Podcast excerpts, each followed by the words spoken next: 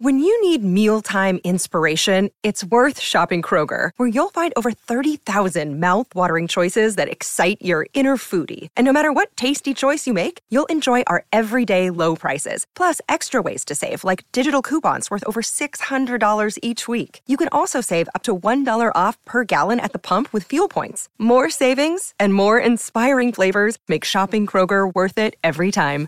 Kroger, fresh for everyone. Fuel restrictions apply.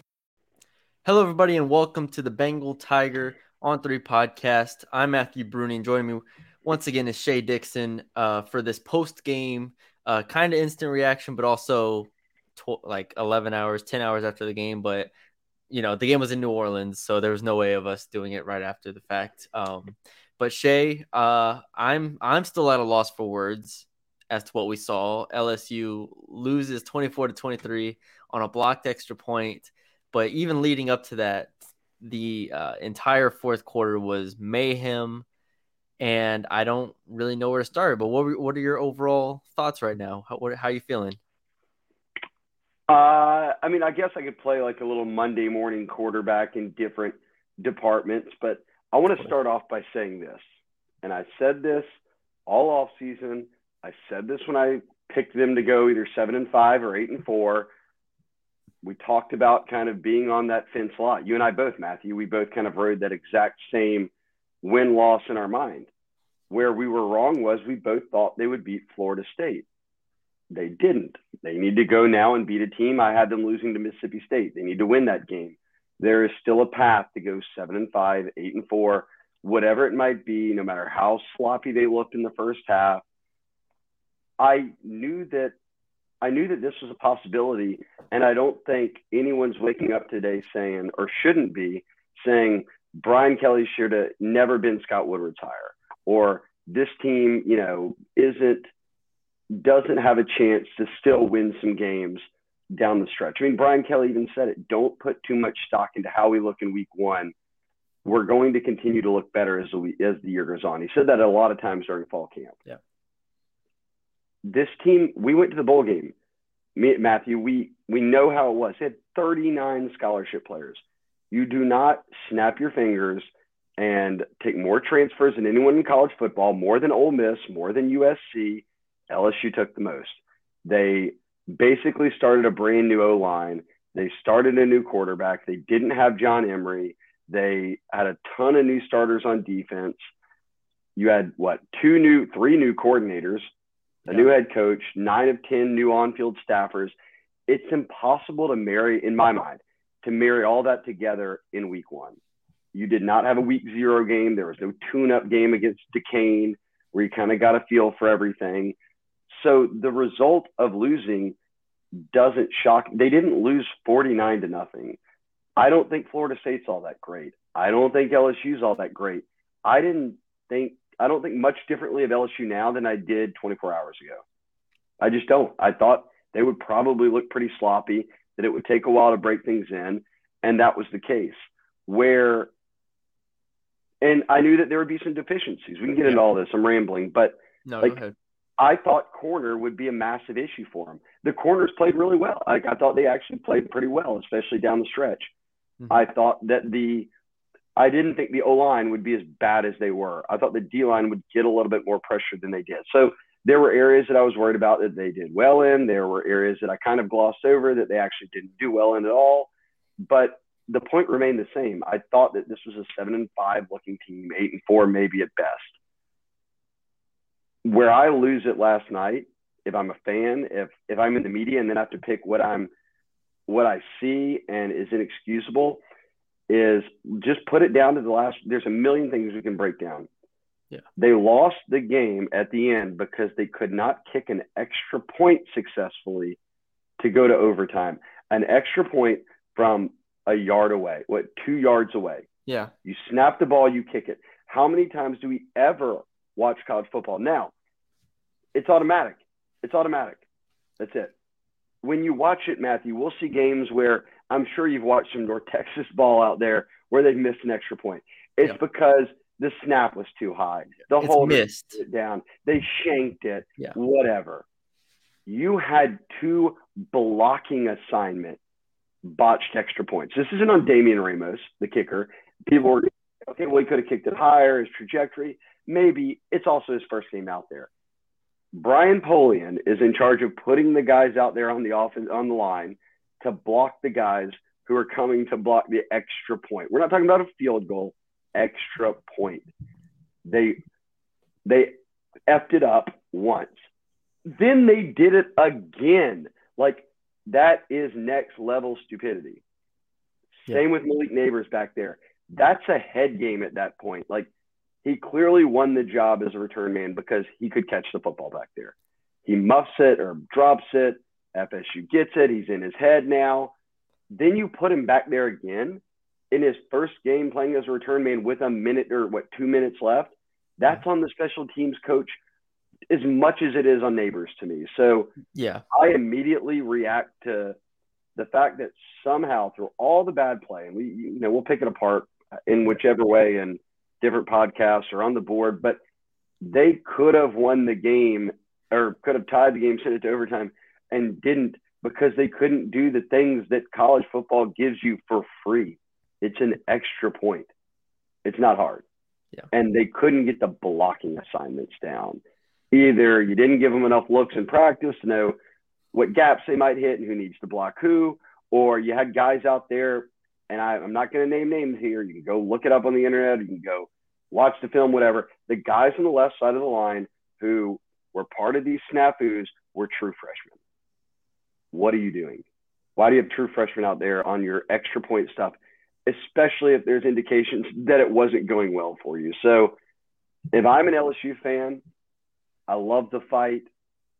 I didn't like some things like I didn't like Kayshon Boutte. He seemed lackadaisical at times, but I hated special teams. It was awful. Yeah.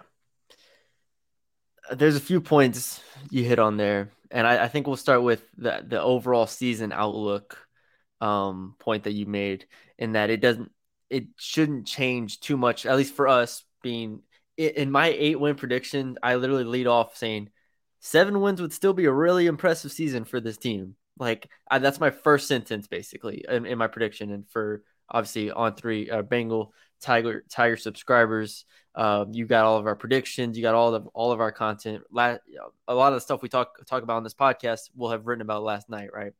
And so, from an overall season perspective, for me, it if the only thing it changes is this team ceiling because obviously when you go into a, a season you're like okay there's this range right?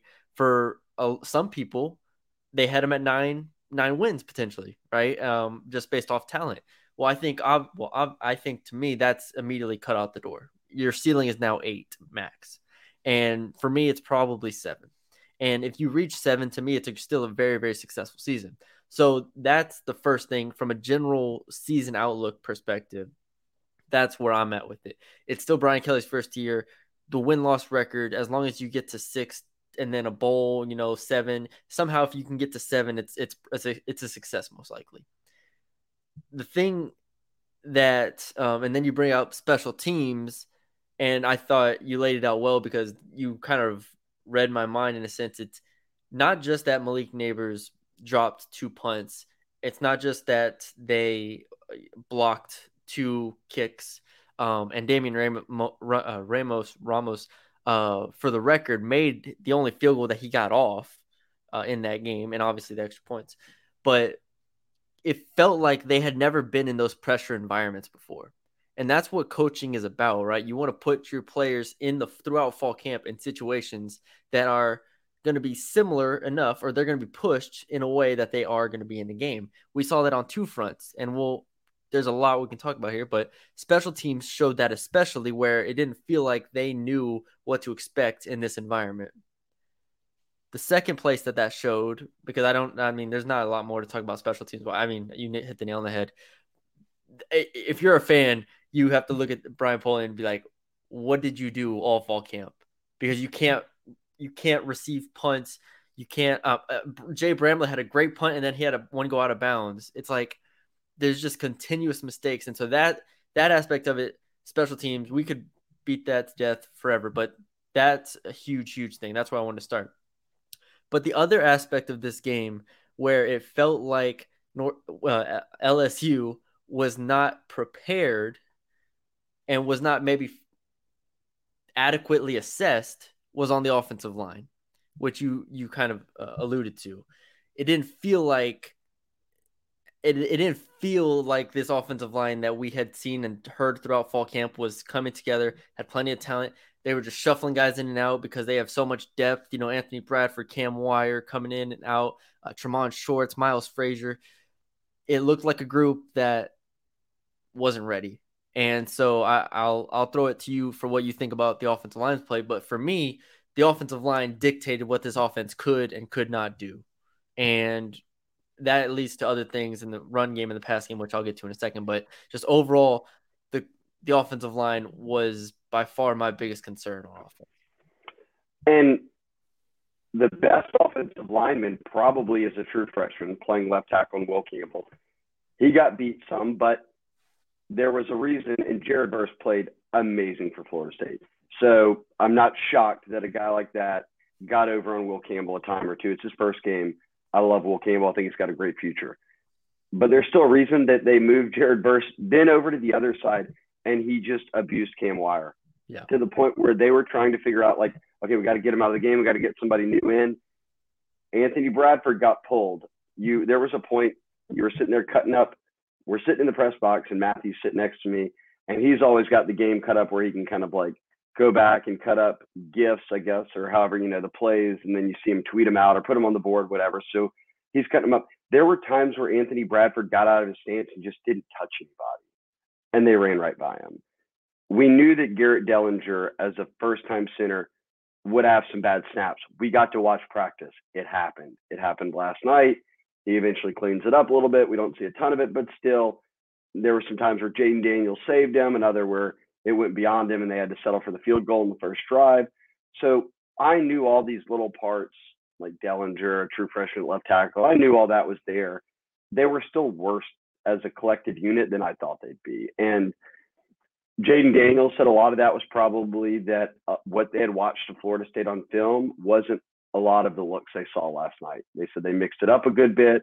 Uh, so credit to FSU. They did some things to throw LSU off you got to figure out a way to put that film on, prep for Southern, get past Southern, get ready for Mississippi State, and have them more well prepared to, for them to be able to execute. I, I, I still think O line is one of the spots that they can be coached better, they can execute better, and they can begin to play better as the season goes on. Like I don't look at that and say, all of them are so awful that they literally will never block anybody all season. Like that won't be the case, but it was a little bit more worrisome than I thought it would be coming. They have more work to do there than I thought they had.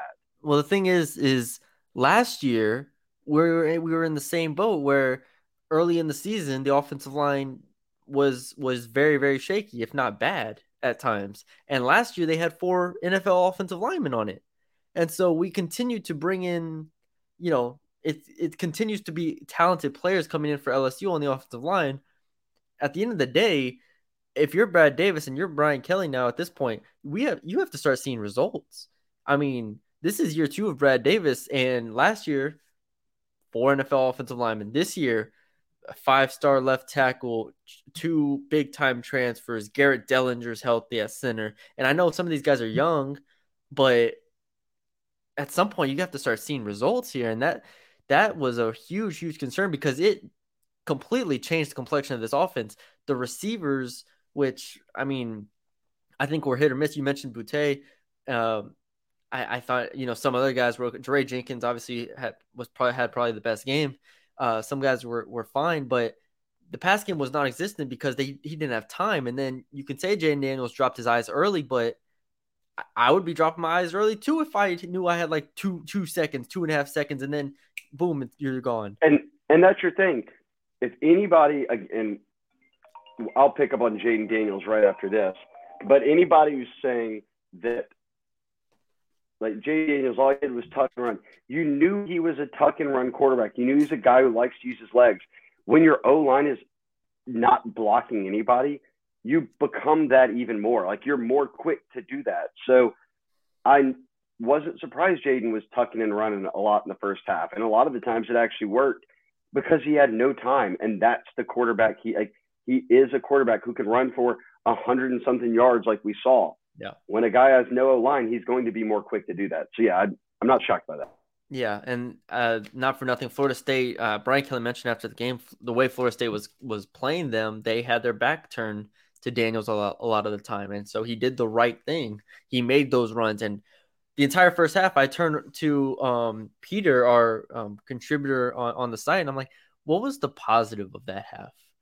And he's like, "Daniel's legs," and I was like, "Yeah, that's the only option you have because in the first half, I mean." Mason Smith goes down with an injury, and we, we hope that it's not as bad as it looked. I um, was it was not good. Yeah, good that's that's um, we have not gotten news on that, but Brian Kelly said he would have an MRI today, but Mason was in crutches and tears on the sideline. So, yeah, yeah. So, so again, the first half is like a blur where LSU scores three points, um, but somehow are still in the game. It's a one possession game. Second half, they come out and it's they don't score a touchdown until eight seconds left in the in the third quarter. It felt like the game's over and it was 17 to 3.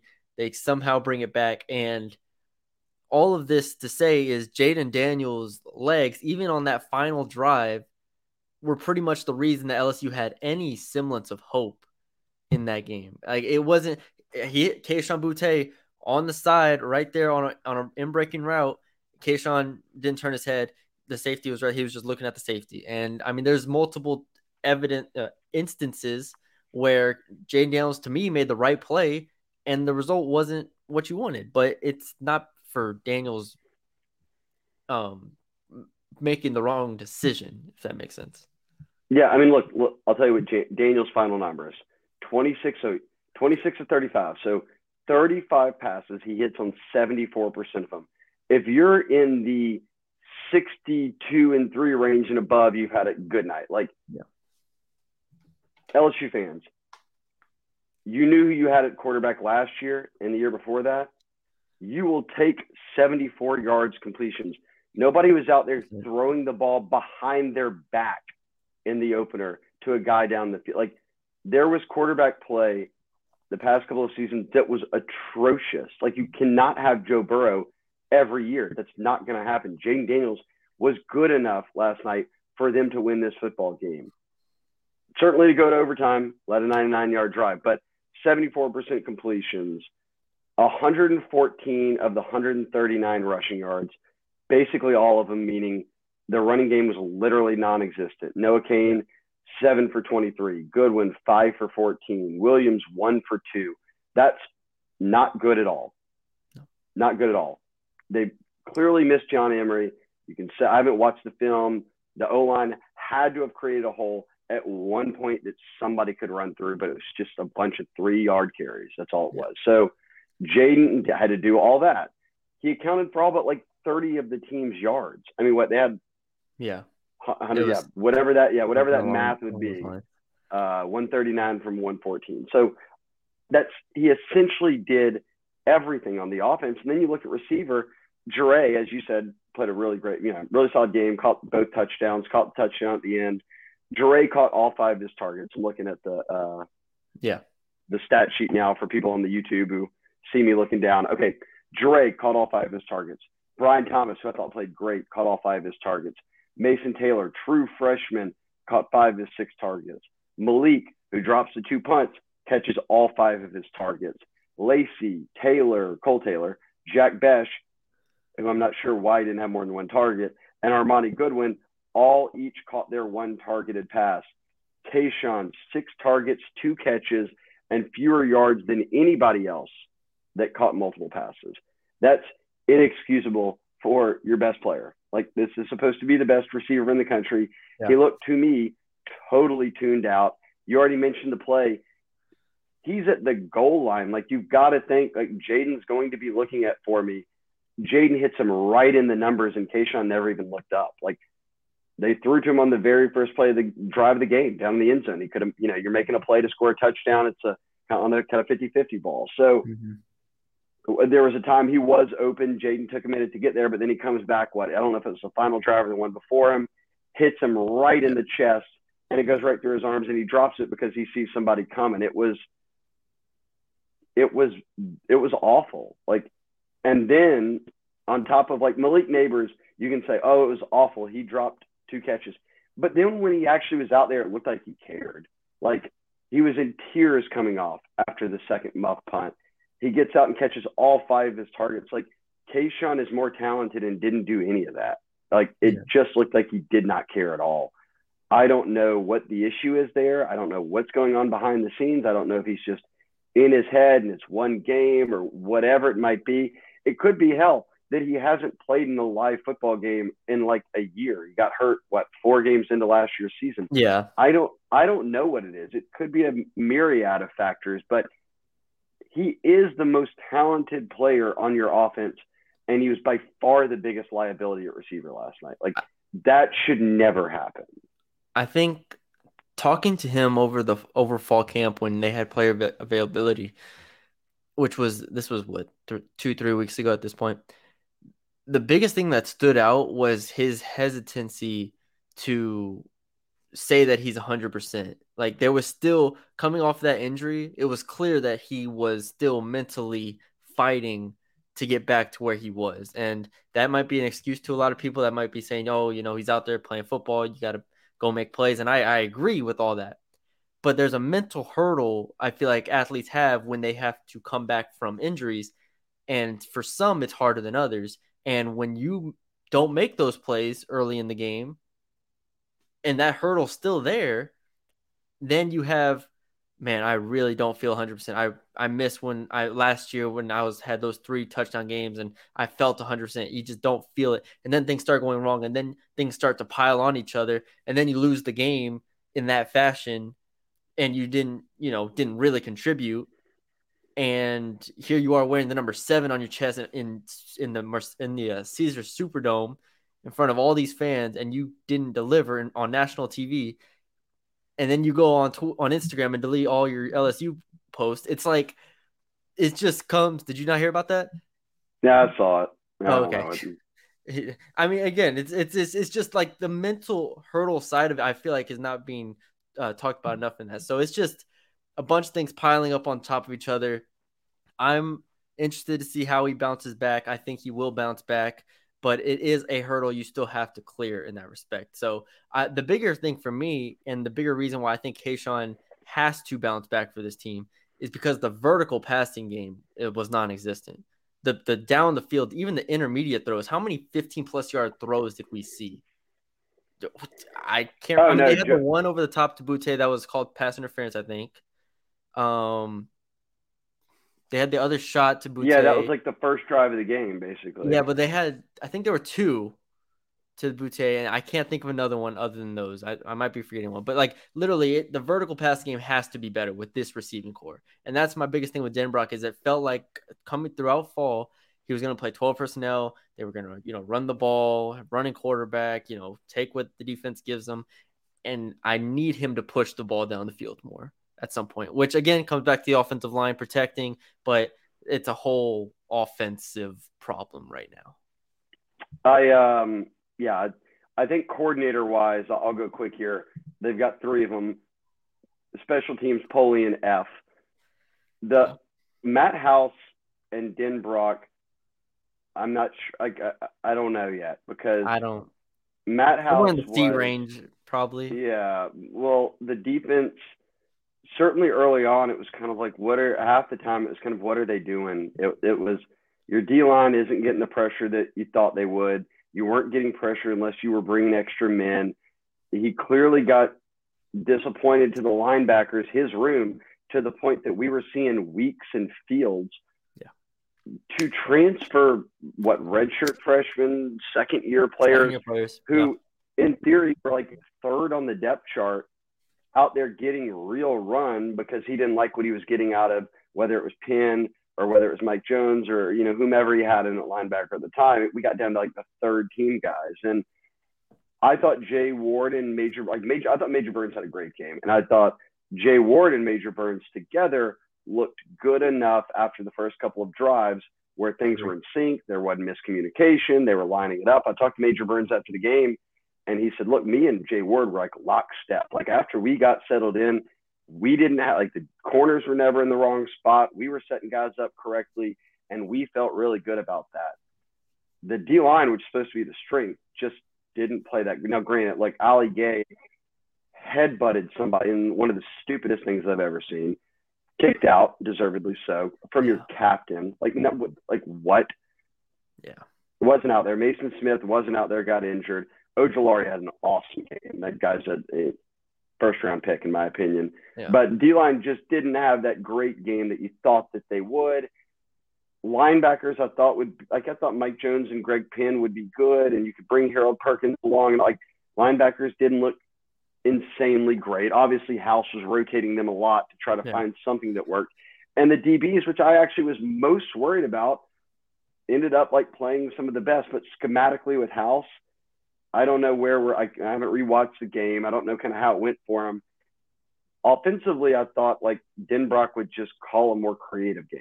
I don't know where that falls off. Now, look, it could be when they decided to go up tempo. They obviously had a lot more success. Well, if you're like diving into the film and you're in the coaching staff and you've got the all 22 and you actually know what's going on in the headsets and are privy to everything, well, maybe it's the reality that Matt House's defense literally could not get a third down stop. So do you turn around and go up tempo all game and risk, Good point. hey, we might be on the field for 30 seconds here and get a three and out, and then we need our defense to go back out there who is just Good on point. the field for six minutes or whatever because they can't mm-hmm. stop anybody on third down? Like, I don't know what the give and take between the two sides of play calling is. I thought there was, as you said, see what all we mean is there's certainly something to be left desired. I don't need to know what's going on in the headset to see they weren't that crisp defensively with play calling. They weren't that creatively offensively with play calling.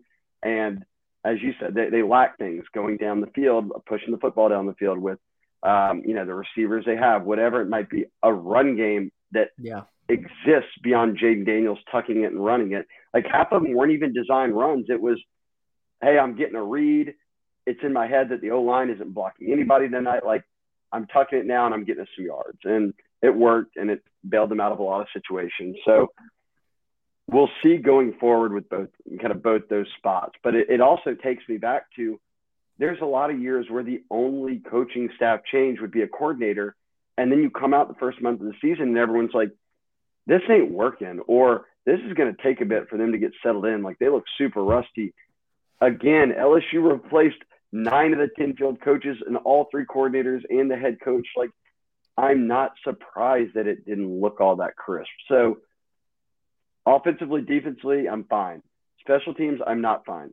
Special teams, the issues that happened last night, most notably protection issue blocks, are coachable things, yes. especially for someone who's been coaching a long, long time, who has been a head coach before, who's coached special teams as his calling card. That was inexcusable. Like, that's inexcusable. Yes. And yeah. so F, F. The other two, we'll see. I'm the jury's out. I, I think there's probably a, a, lot of factors that went into how each of those two things played out. Oh, I'll I'll end it on a positive note. All of this that we just talked about for 28 minutes, and they still arguably could have won the game, or at least pushed it to overtime, or gone for two, and maybe. Okay. Okay, let's in there. You were you going for two? I didn't tell you anything at the time, so I, I can't like if, if, if I really thought it, if I really 100% believed it, I would have nudged you on the side, like they should go for two, 100%. Yeah, but I and I don't like I doing hindsight. Them, so I can't fault them for kicking an extra point because it's a free point. Yeah, you should get it, and you can make the argument. I can make the argument both ways.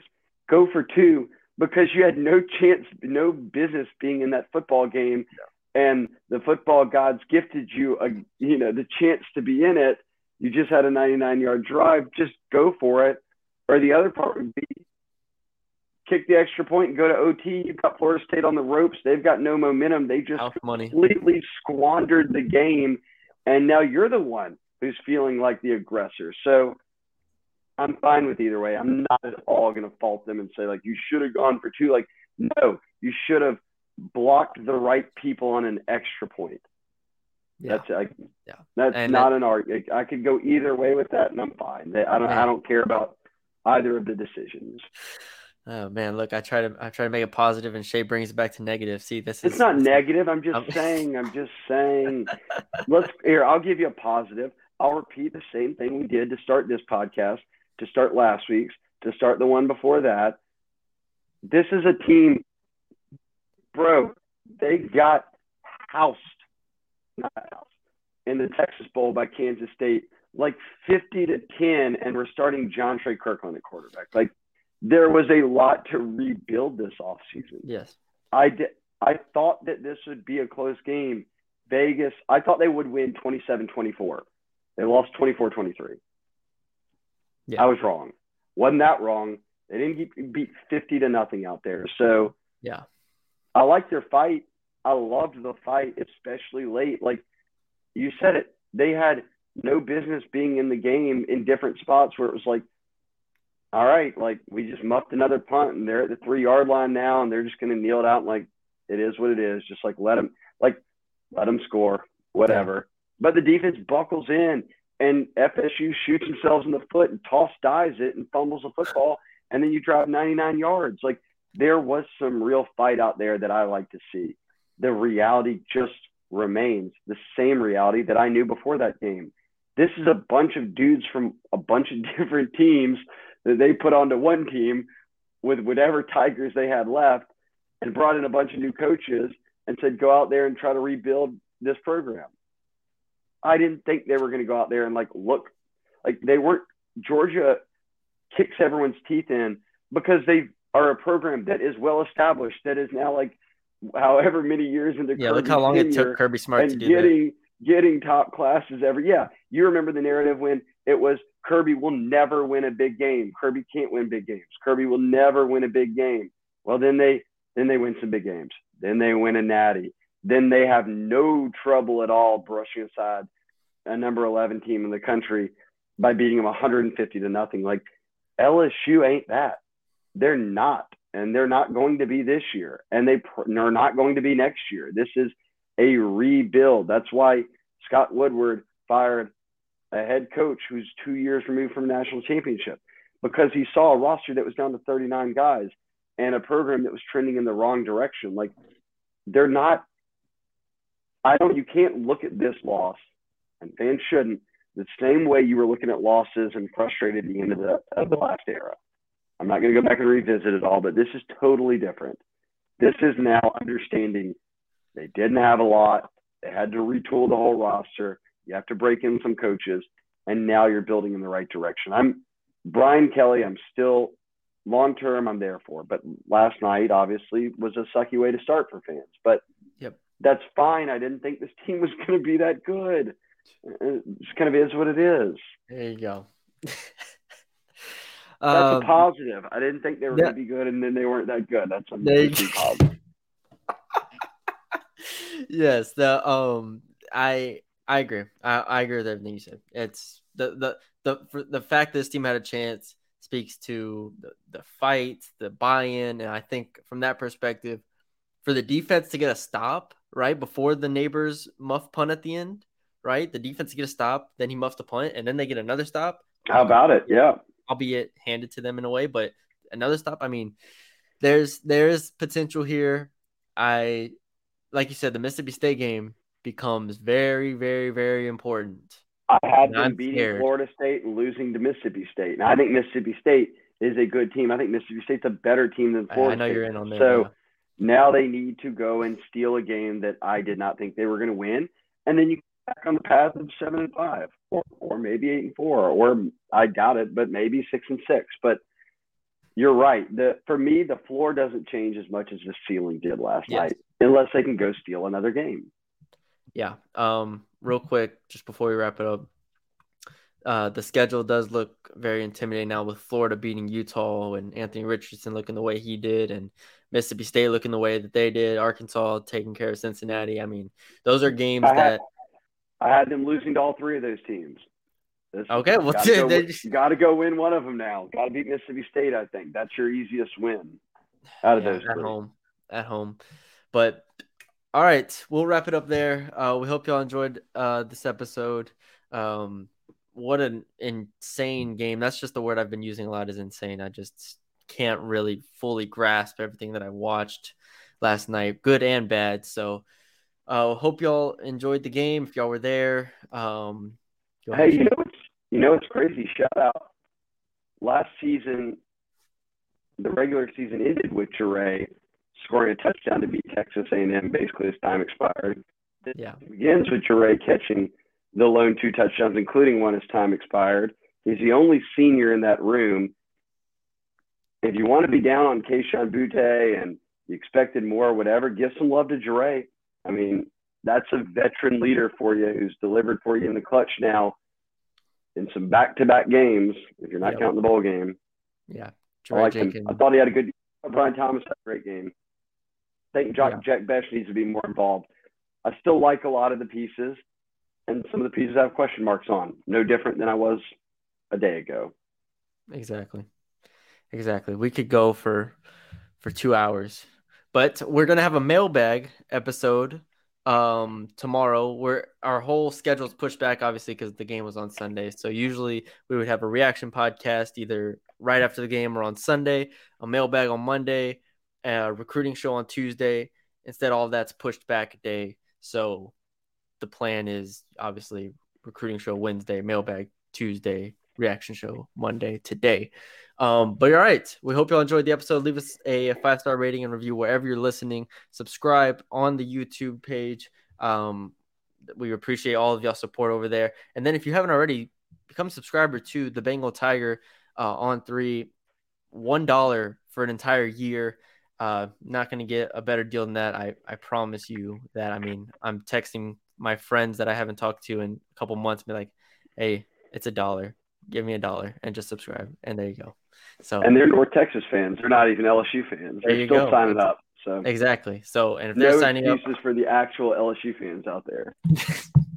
there you go. So yeah, if you're an LSU fan, one dollar, uh, you get Billy and Body, Shea Dixon, uh, myself, and Peter Bratkus, and yeah, great coverage. And we'll continue. This is we're not even a week in, Shea. We're four days in. Isn't that crazy? That's crazy. You know, your overall record since moving here and covering the beat would now be six and eight. Thank you. Thank you for that, it's got, It's got to get better. Thank, thanks point. for that, Shea. It's got to get better at some point, Matthew. Um, all right. Uh, thank y'all for joining us. Uh, we will talk to y'all later. Um, and yeah, have a good one. I'm Victoria Cash. Thanks for calling the Lucky Land Hotline. If you feel like you do the same thing every day, press 1. If you're ready to have some serious fun for the chance to redeem some serious prizes, press 2. We heard you loud and clear. So go to LuckyLandSlots.com right now and play over 100 social casino-style games for free. Get lucky today at LuckyLandSlots.com. Available to players in the U.S., excluding Washington and Michigan. No purchase necessary. VGW Group. Void prohibited by law. 18 plus. Terms and conditions apply.